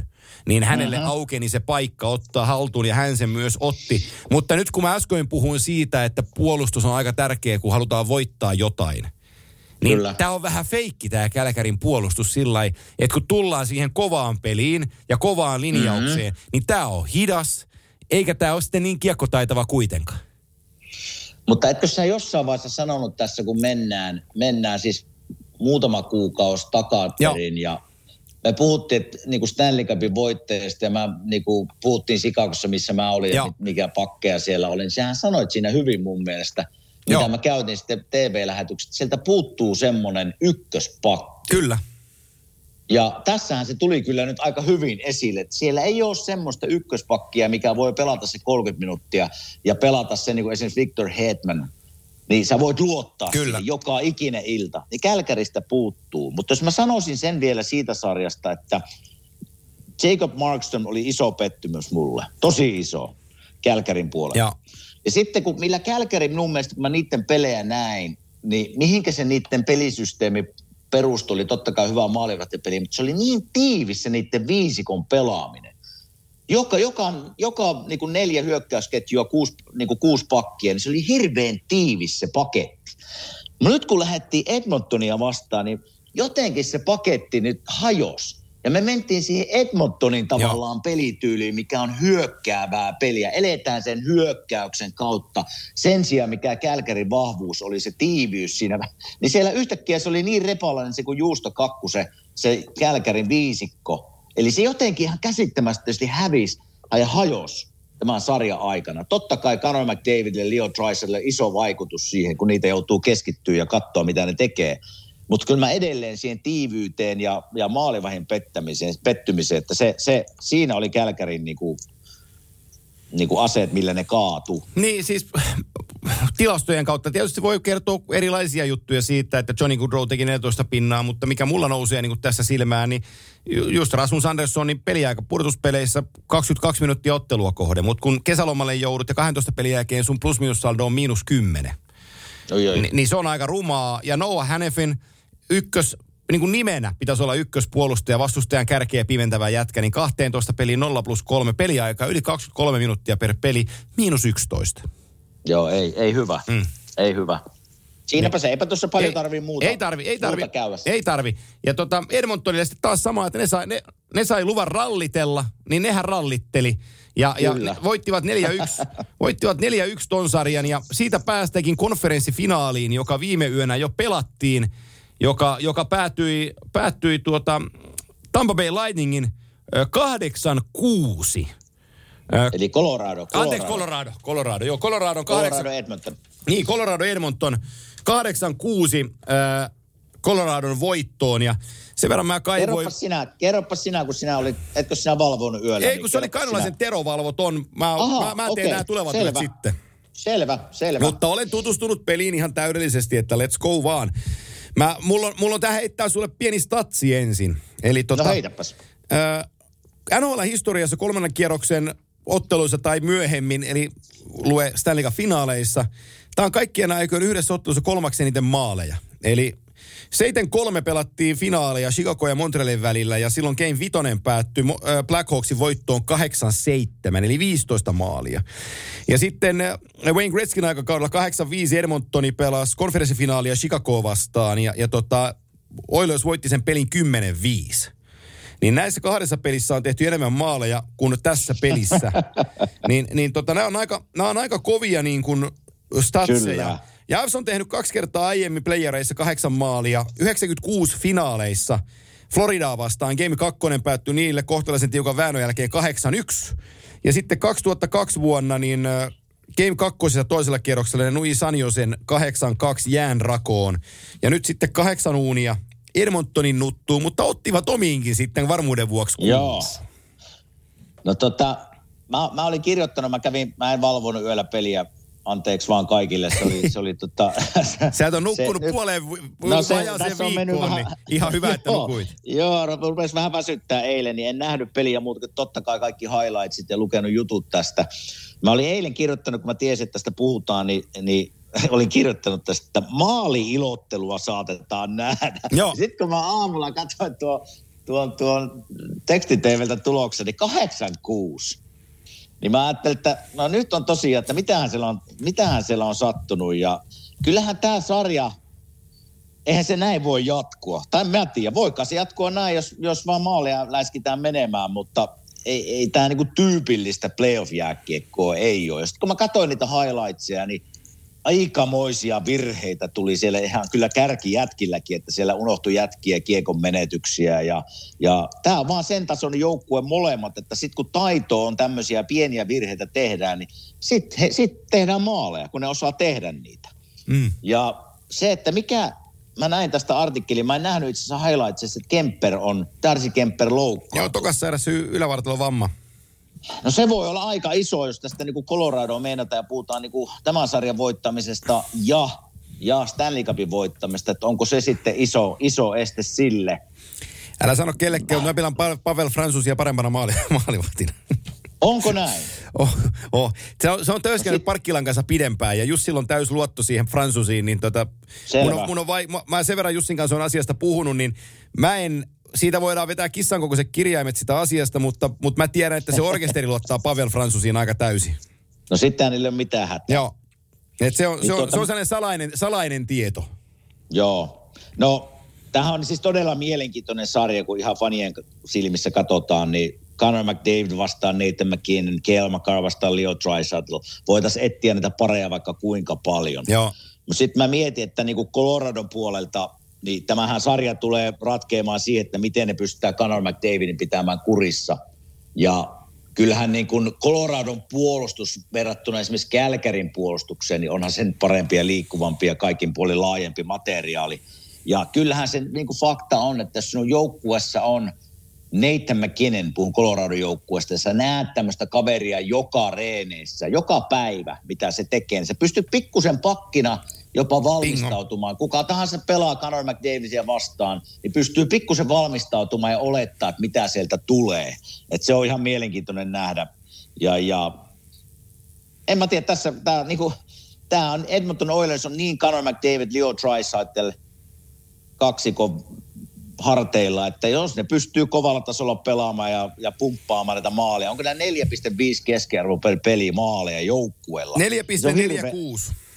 Se on hirveä määrä maaleja playareissa, että pystyykö pitämään kiekon pois omista? Se on ehkä se näin päin pitäisi laittaa se kysymys, että E- näenkö, näenkö mä Edmontonille mitään mahdollisuutta? Mä näen pienet, mutta kyllä tämä Colorado mulle, se on viisi tai kuusi peliä, niin tämä sarja on ohi. Se on, se on tota, Edmontonin kannalta, niillä on tehnyt tällä hetkellä 4,46 ottelua kohden ja päästetyt 3,46. Molemmat on isoja Joo. numeroita, mutta niiden harmiksi tuolla FC-joukkueella on tehtyjen kesken ottelua kohden 4,64, eli vielä korkeampi, ja päästetyt tasan kolmessa, eli, eli puoli maalia vähemmän. Se, mitä, mikä, jos mun nyt täytyy oikein tikulla kaivaa, mikä, mikä se Jared Bednarin haaste tuossa on, niin se Girardin loukkaantuminen itse asiassa tuotti sinne pikkuprobleeman siihen pakkiparijärjestelmään.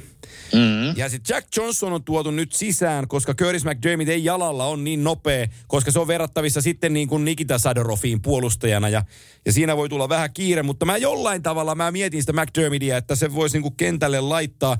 Mä uskallan sanoa myös sen, että Jared Bednar tietää ehkä himpan verran paremmin kuin Mäkinen, että ketä sinne kentälle kannattaa laittaa. Elä nyt, elä nyt. Mutta tota, kun mä katon,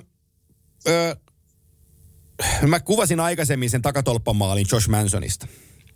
Mä katon sen statseja pelkästään tuosta pelistä. Mm. Sä oot kolmos pakkiparissa, eli sun tehtävä on silloin, että sä et vuoda. Se on niinku sun ykkösprioriteetti. Lasin kautta ulos, puolusta viivaa, maalin edusta, anna simppeli pois. Älä leiki Bobioria, vaan tee hommas. Se on vähän kuin Bogosian. Vähän niin kuin. Bogosian, joo. Vähän parempi pelaaja Joo. kiekollisena Joo, kuin hän. just näin. 14.24 peliaikaa, 22 vaihtoa, miinus neljä. Yksi mm. laukaus kohti maalia, kolme taklausta, ei yhtään blokattua laukausta. Se ei mm. yhtään blokattua laukausta kolmospakin niin kuin pakille, Josh Mansonin kaltaiselle puolustajalle, kun Cale McCarr lyö siihen samaan otteluun, toki vähän isommalla peliajalla, mutta sun tait, maailman taitavin puolustaja blokkaa pelissä neljä kutia. Niin sillä mm. Josh Mansonilla blokatut laukaukset on nolla. Ja se on, se on se, mistä mä oon vähän huolissani, koska blokatut laukaukset Jack Johnsonilla 12,5 minuuttiin on yksi. Ja näitten jätkien kuuluisi olla ne, ketkä sitä kiekon eteen sitten heittäytyy siinä tukalassa tilanteessa. Niin, niin tota, tämä on sellainen akilleen kantapää. Eli toisin sanoen, Jared Bednarin täytyy pelutuksessaan pitää huoli siitä, että Jack Johnson ja Josh Manson pakkipari ei ole kentällä silloin, kun siellä on McTavet ja Drysaitel ja Zach Haiman, koska siitä tulee melko rumaa. Se on nyt kokeiltu.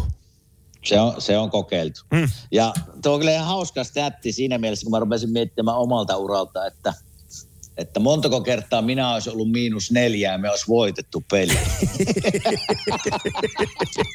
joo, joo. ei, se, ei se yleensä ei ole kyllä noin mennyt, Ei. jos olet miinus jos olet miinus neljä tai joku pelaaja on miinus neljä, niin, niin Joo. silloin on kyllä tullut turpaa jo kovasti. Oh. Mutta ei, ei, ei tässä tapauksessa kylläkään. Siis mutta on se- siellä Kelma Car plus kolme, Teis plus kolme. Juu, juu, juu. Se on näköjään, tässä on- jo- se on jakautunut aika pahasti. Joo, tässä on se, niin se aurinkoinen puoli tästä, että, että no jätkät vetää ihan vihkoon ton pelin ja silti ne voittaa. Että ton huonommin Kyllä. sitä ei voi niinku pelata.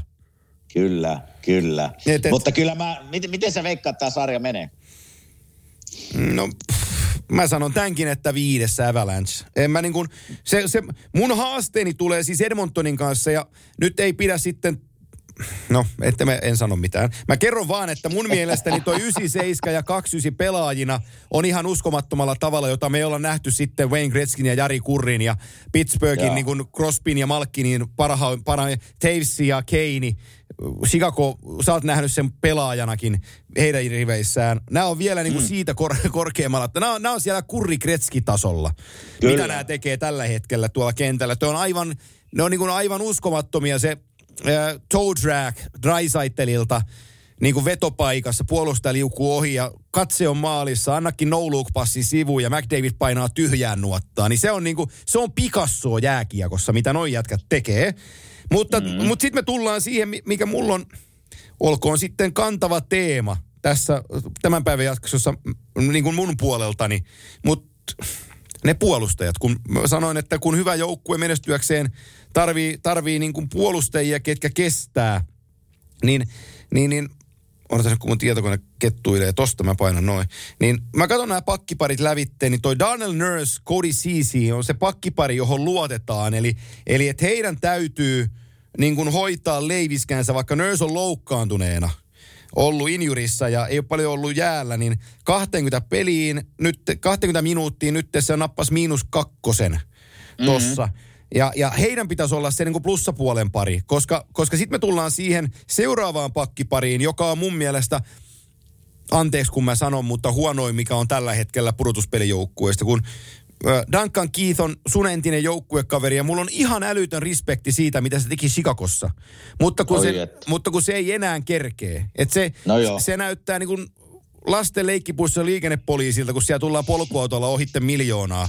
Niin, niin Duncan Kiito valitettavasti niin kun ei ole enää se luistelu siellä, mikä oli. Ja sitten hän on Evan Bushardin kanssa pakkiparina, ja Bushard on vielä niin kuin raaka omena. Hän voi jonain Joo, päivänä olla raaka. kypsä omena, mutta kun se on Kyllä. raaka omena, niin toi, on, niin toi on tosi karu toi kakkospakkipari, että jos sieltä alkaa niinku huippuvireinen asemkadri, tiedätkö nostelee kiekkoja sisään ja tulee rantasta ja nitsyskinia ja sun pitäisi noilla kahdella pärjätä niitä vastaan, niin, niin vähän, mulla, vähän mulla tulee kylmä. Ja, ja sitten siellä on niinku kolmosparissa on Brett Kulakki ja Tyson Barry ja, ää, ja Baristähän me ollaan nyt, on tässä puhunut jo aikaisemmin, että, että hän ei ehkä puolustuspään ekspertti ole, enkä lähde siihen sen mm. tarkemmin nyt kiinni. Ja sitten Brett Kulakki on kuitenkin niin kuin, äh, ei, ei se, niin kuin, se, ei, se, ei, se ei vie sua taivaisiin, sanotaan nyt näin hajuton, hajuton ja mauton. Hajuton ja mauton. Niin toi on mm. tosi, että jo, jos se Darnell Nurse on se 9,25 miljoonaa ensi kaudesta lähtien, ja, niin nyt se tuli vähän etuaikaisesti tämä menestys, koska nyt se ei pysty kantaan sitä. Ja kodisiisistä niin. mä sanoinkin viime viikolla, että jos joku olisi pari vuotta sitten tullut kertoa mulle, että toi on muuten shutdown jätkä, joka sulkee Neitä McKinnonin pois, niin olisin naurannut puolen päivää. niin ei se ehkä pysty vieläkään siihen. Ei se ihan varmaan. Mm se yksi, yksi maali, minkä Neitä McKinnon eilen teki, niin mun mielestä se on niinku pakille, ja tämä oli just kyseinen pakki, oli tämä Nurse. Ja. Niin sä näet, kun pakilla on kiekko omalla alueella, ja Neitä McKinnon leikkaa hyökkäävän siniviivan päällä sinun edestä, ja. niin sinä et voi olla myöhässä siinä tilanteessa ei enää, voi. josta se pääsee läpi. Ei. Että se on niinku pelin lukemista, ja ei, ei, ei semmoista lukemista ei voi yhdeksän miljoonan kaverilla tulla. Ne on vaan tämmöisiä, mitkä pitää niinku hoitaa Joo. maaliin. Ja ja kun kysymyksessä on yksi maailman parhaita pelaajia, niin ota aika tilaa pois. Ja se oli sun nenä eessä. Nämä on, on niitä juttuja, mitkä pitää hoitaa. Se on just näin ja, ja se, on, se on karuudessaan se on, se on karuudessaan just se syy, miksi Dalle Nursille ei pitäisi maksaa 9 miljoonaa, vaikka se on loukkaantuneena, koska sä, sä tiedät sen vanhana puolustajana, että sun pulun silmä kertoo, kun se Tavesi on kiekon kanssa ja sä näet, että kaksi lähtee leikkaan siihen keskelle ja se tulee mä, sun mä puolelle. Niin sitä. Joo. Niin, niin sä et voi niinku jäädä odottamaan, että saakohan se sitä syöttöä haltuun. No hitsi se sai sen. No nyt tuli vähän kiire. Vaan sä mm. oot siinä jätkässä viivan päällä kiinni, kun se kiekko tulee lapaan, niin altana no sekunnin saat kyljessä kiinni sillä, että sä ilmoitat sille jätkälle, että tämä ovi on muuten suljettu. Tässä sä et pääse. Mm. Mutta nyt hän, nyt, hän osti, nyt hän osti aika kalliin pääsylipun siihen niin kuin aitiopaikalle katsomaan, että saakohan se syöttöä haltuun.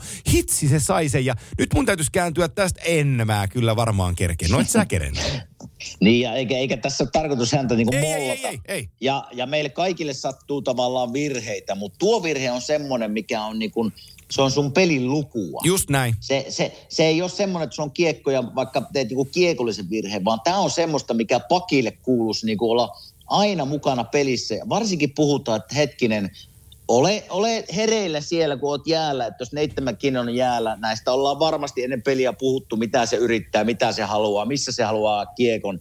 Ja sitten kun se leikkaa sitä sun edestä, niin silloin pitäisi hälytyskellot soida, että hei, jos mä annan tuolle pari steppiä eteen, niin se muuten polkaisee minusta eteen. Niin, niin ja ohi. Niin nämä on niitä semmoisia juttuja, mitä ei niin kuin tällä tasolla saisi enää tulla. Ja se nyt sattui eilen hänelle tulemaan ja se oli vähän karun näköistä vaan. Niin, niin, ja jos mä jatkan vielä sen Edmontonin, niin kuin, että mikä tässä Edmontonin ase, niin niillähän on niin kuin ihan näiden kahden herran takia se ylivoima – niillä on melkein 30 prosenttia se ylivoima ja itse asiassa FCn alivoima on vain 73 prosenttia. Niin siinä voisi olla, että jos Avalanche rupeaa ottaa jäähyjä, niin kusessa ovat. Joo, se on, se on hyvin sanottu. Äh, sellainen toinen huoli, mikä mulla niin kuin on tästä, tästä joukkueesta. Tietysti mä ymmärrän sen, että et, et parhaita jätkiä kuuluu peluuttaa, koska ne on sun niin kuin bread and butter, leipä mm. ja voi, ja, ja tota, ne tuo sulle sen pelin, jos, jos se on tullakseen. Mutta siis toi, no, no, noihan pelas kuudella hyökkääjällä. Eli siis niin. Raisaitel, McDavid, Hyman, sitten Nugent Hopkins, Kane ja Yamamoto. Ja mm. sit, sitten on kolmosketju Jesse Puljärvi 733 ja siitä alentuvasti alaspäin. Niin ö, jos sä pelaat noilla minuuttimäärillä niin kuin Colorado vastaa joka ilta, niin se on, se on se on aika heavy loadi, eli McDavidilla 20, hyökkäjäksi 24-15. Se on hirveä määrä. Dreisaitl 23-21.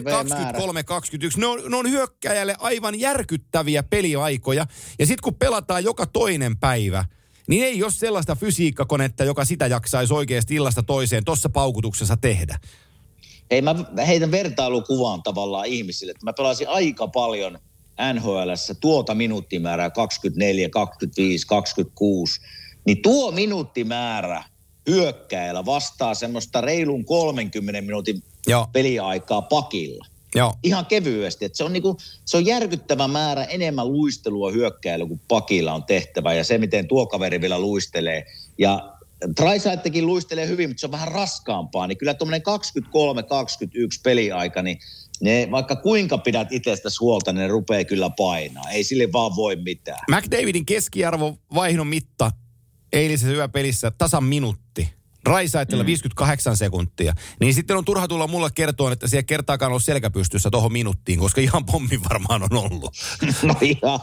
Joo, tuosta keskiarvosta sekin omalta uralta, että mulle sanottiin aina, että että 40 päälle, 40 sekunnin päälle, kun alkaa keskiarvon vaihdossa menemään, niin silloin pitää, se alkaa jo vähän niin kuin, no ei liikaa, mutta alkaa olla siinä, että pitäisikö katsoa, että pelaat vähän vähemmän niin kuin per, per vaihto. Mutta jos on minuutti, minuutti on paljon. Se on, se on paljon. Joo, että, että tuossa on sellainen, me, me ollaan puhuttu paljon siitä ja, ja oikeastaan koko jääkiekkomaailma on puhunut paljon siitä, että sä tarvit ää, neljä hyökkäysketjua, se on sun voimavara. Et jollain muulla voidaan voittaa pelejä, mutta ei ottelusarjoja mestaruuksia. Niin mm. nyt Todd Woodcroft nojaa kyllä aika ohueen rosteriin kun hän painaa niin kuin top kutoselle karmeet peliminuutit ja sitten loput jätkät pelaa niin kuin vajaata kahdeksaa minuuttia. Niin, niin tota, se tappelee aika isoja olettamuksia vastaan, varsinkin kun sulla on top kutosessa Nurse, CC, Keith, Bouchard, Kulak ja Barry. Mm. Niin, niin tota, edes, edes, mä ihmettelen tota Warren Fogel, McLeod, Puljujärvi-ketjua. Mun ymmärryksen mukaan ne voitti maalipaikat ottelussa aika selkeästi. Seppälän Tomille terveisiä sen twiitistä. Nämä poimin ylänä ja hyvä, hyvä kaveri, niin, niin, tota, niin, niin, ne voitti maalipaikat ja silti ne jätkä pelaa kahdeksan minuuttia. Et kyllähän sun, kolmo, sun kolmosketju pitää pelata niin kuin Jukka Jalosmaisesti, niin tasakenteellisesti pelataan 0-0 ja erikoistilanteet voitetaan. Niin se on tämän kolmosketjun niin kuin tehtävä. Niin jollei ne saa edes yrittää sitä, niin, niin, niin, kyllä kol, niin, niin kyllä kolmosketjun hyökkäjien pelimäärä, niin kuin peliaika pitäisi liikkua varmasti sanotaan 11-12 minuutin kohdalla. Just, yhden, mm. mä olin sanomassa 11 ja 14 minuutin Joo, väliin, just näin. siihen johonkin. Joo. Niin se on semmoinen kolmoskentän hyökkäjän normaali peliaika. Joo. Että sitten kun se alkaa tippumaan tuonne kahdeksaan ja yhdeksän väliin, niin siinä liian, liian iso kuorma tulee niin kuin kärkiäjille. Tulee. Ja katsoo, kol- ja katsoo Coloradon puolelta, niin siellä on just tuota, siellä on just tuota 11, 12, 13 Joo. minuuttia, niin ja sit, aika monella hyökkäillä. Ja sitten sä voit ottaa sen oman fiiliksen siihen, mutta ajattelet tuollainen niin kuin puljunkin kokoinen jätkä, että 100 kiloa ja 190 senttiä. Niin mm. tulee erikoistilanne peli, kun sä et pelaa YVtä eikä AVtä. Ja sitten tasakentellisikin odotellaan vuoroon, niin sä saatat istua siinä, kato kahdeksan minuuttia siinä penkillä. Sitten yhtäkkiä sanottaa, että hei McLeod, you're up. Ja sä hyppäät mm. sinne kentälle ja sä huomaat, että kun vähän ei veri, veri kierräkkä jaloissa enää ihan, ihan niin paljon, että tässä, tässä voi tulla vähän kiire. Ja sitten sä huomaat, että siellä vastapuolella on Rantanen ja McKinnon kentällä, niin siinä voi hetken aikaa miettiä, että mitäs jätkät, mitäs nämä jalat tästä, että hei, come on, come on, toimikaa. Hei, Laura sen takia, kun minä olin silloin viimeisen sikakavuotana, niin eihän mulle tullut oikein peliaikaa mitään. Ja sitten ihmeteltiin, että miten se Timon ei pääse liikkeelle ollenkaan, kun se pääsee silloin tällöin pelaamaan käykääs Puljärveltä nyt, siinä on 20 vuotta meillä ikäeroa, että miltä tuntuu. joo, joo, se ei ole ihan helppoa nimittäin. joo, minä olin 40 V silloin, kun mä vedin tätä. Ne Pulju, minkä ikäinen, parikymppinen äijä. Sillä on hankalaa, ne voi lisätä parikymmentä vuotta siihen, että onko mulla hankalaa. joo, joo, joo se, on, se, on, se, on, se on just näin, mutta, mutta onhan se, on se niin kuin, se on aika epäkiitollinen rooli, jossa, jossa niin kuin, sä, sä se pelaat, on hirveä rooli. Niin se on hirveä rooli. Pelaat seitsemän ja puoli minuuttia ja sitten joku vielä toivoisi, että sä tekisit tulosta siinä ajassa. Ei, niin. se ei tule mitään. Siis Puljujärve tuosta, jos peliaika on tuommoinen 7.33, niin se, siinä pitää vaan se mindsetti olla semmoinen, että omi ei mene Joo, yhtään. Jos näin. meille tulee maalipaikkoja, niin jipi yritetään tehdä maali, Joo. mutta – se, se, se mindsetti muuttuu. Se muuttuu niin nopeasti siitä, kun sä huomaat, että ei perhana mä en pääse pelaamaan. Ai nyt pääsin kentälle. Niin se on yhtäkkiä onkin semmoinen puolustusmentaliteetti sun omassa päässä, että ei perhana nyt, kunhan ei vaan virheitä tehtäisi, että kohta päästään vielä vähemmän pelaamaan, jos me tehdään virheitä tässä. Että tuo ihan liian, ihan liian vähän peliaikaa puljulle. Joo, kyllä. Joo, mä, mä, sanon, mä sanon, että meillä on finaalit Avalancein ja Tampan välillä. Ja tota, mä sanon, että Avs voittaa tuon viidessä – ja Tampan Joo. mä sanoin viidessä, niin ne on, ne on mun veikkaukseni. Ja jos näin käy, niin se tarkoittaa, että me ollaan ensi viikolla meillä on sitten tasan tarkkaan, ja, ja tulee oleenkin muuten viimeinen kimanttia jakso, koska sitten mä lähden pohjois Amerikkaan, niin sä tuskin ajat Tampereelle tätä jaksoa nauhoittaa, nauhoittaa niin, niin se on sitten meidän viimeinen tämän kauden, ta, kauden kimanttia jakso, mutta onhan näitä tässä tehtykin. On, tässä on mukavaa puuhaa tämä on. Ja, ja tota, mä sanon, että Tampa vietään kuudessa – ja Colorado vietään kuudessa. Niin mä pysyn kuudessa, niin helppo muistaa. No niin, silloin osaan sanoa teille, että NHLn tiedotteen mukaan, vaikka tämäkin pitäisi olla salaista tietoa, niin jos nämä katkeavat kuudessa, niin NHLn Stanley Cupin finaalit alkavat 15. päivä kesäkuuta. Ja sehän olisi sulle hyvä, Se olisi tosi niin? hyvä. Se olisi tosi hyvä. Se olisi paljon Ettei parempi kuin se, se jälkimmäinen... Pe- niin, menee yli juhannuksen joka tapauksessa, ellei sitten jompikumpi vielä neljässä. Tai menee se mm. silloinkin yli juhannuksen, mutta, tota, mutta sitten se jälkimmäinen starttipäivä, epävirallinen tällä hetkellä on 18. päivä kesäkuuta. Ja kun viimeinen pelipäivä on 30. päivä kesäkuuta, niin silloin se tarkoittaa, että 12 päivään tarvittaessa puristetaan seitsemän peliä. Niin silloin pelin laatu kärsii, viihtyvyys kärsii, kaikki, kaikki kärsii. Mutta kyllä mä vähän niin kuin, en mä tiedä minkä takia Tuota, mä toivon, että se olisi Tampa Bay Edmonton. kiitos, kiitos. Joo, sitähän me tässä... Ei, se on helppo lento. Ei on, on, ei on, se on, helppo, se on tosi helppo. Siinä, siinä ei ole niinku mitään.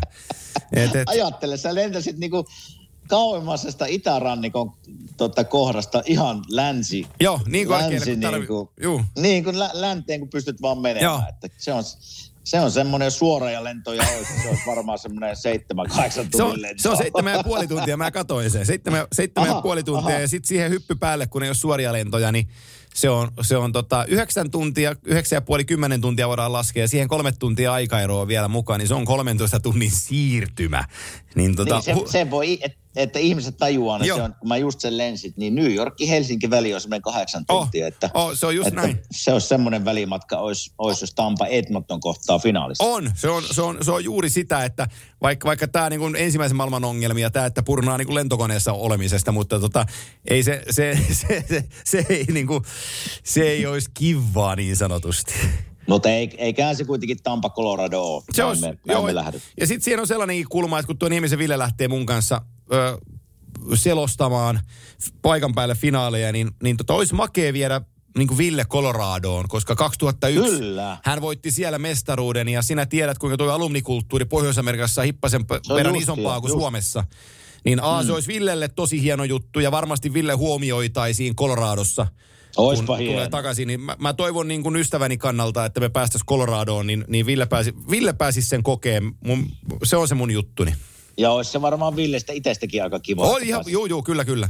Kyllä, kyllä. tuttuun paikkaan ja varmaan vanhoja kavereita on siellä. Ja, ja niin kuin mä sanoin, niin kyllä ne ihan varmaan Ville huomioisivat jollakin tavalla. Joo, just näin, just näin. Mutta nyt hei, Hyvä. Tota, me leikkaa nurmikkoon.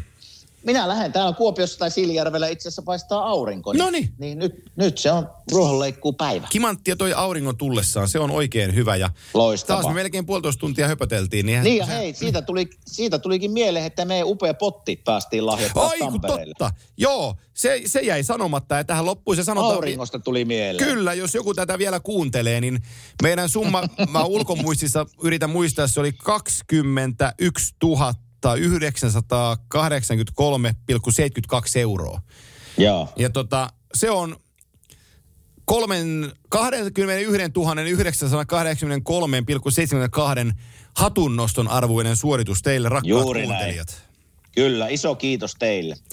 Et, et saatiin, Se oli- sa- saatiin vietiä merkityksellinen summa ö, Tampereen lastenklinikan tuki rylle ja he olivat enemmän kuin mielissään siitä ja tota, saavat sillä tehtyä saavat sillä tehtyä sitten hankintoja, jotka menevät, menevät tarpeeseen ja me päästiin sun kanssa kiertämään Taussin uusia tiloja ja näkeen lasten, lasten tehohoitopaikat ja muut paikat ja tota, on ne aina, on ne aina pysähdyttäviä juttuja, kun sinne menee kiertelee.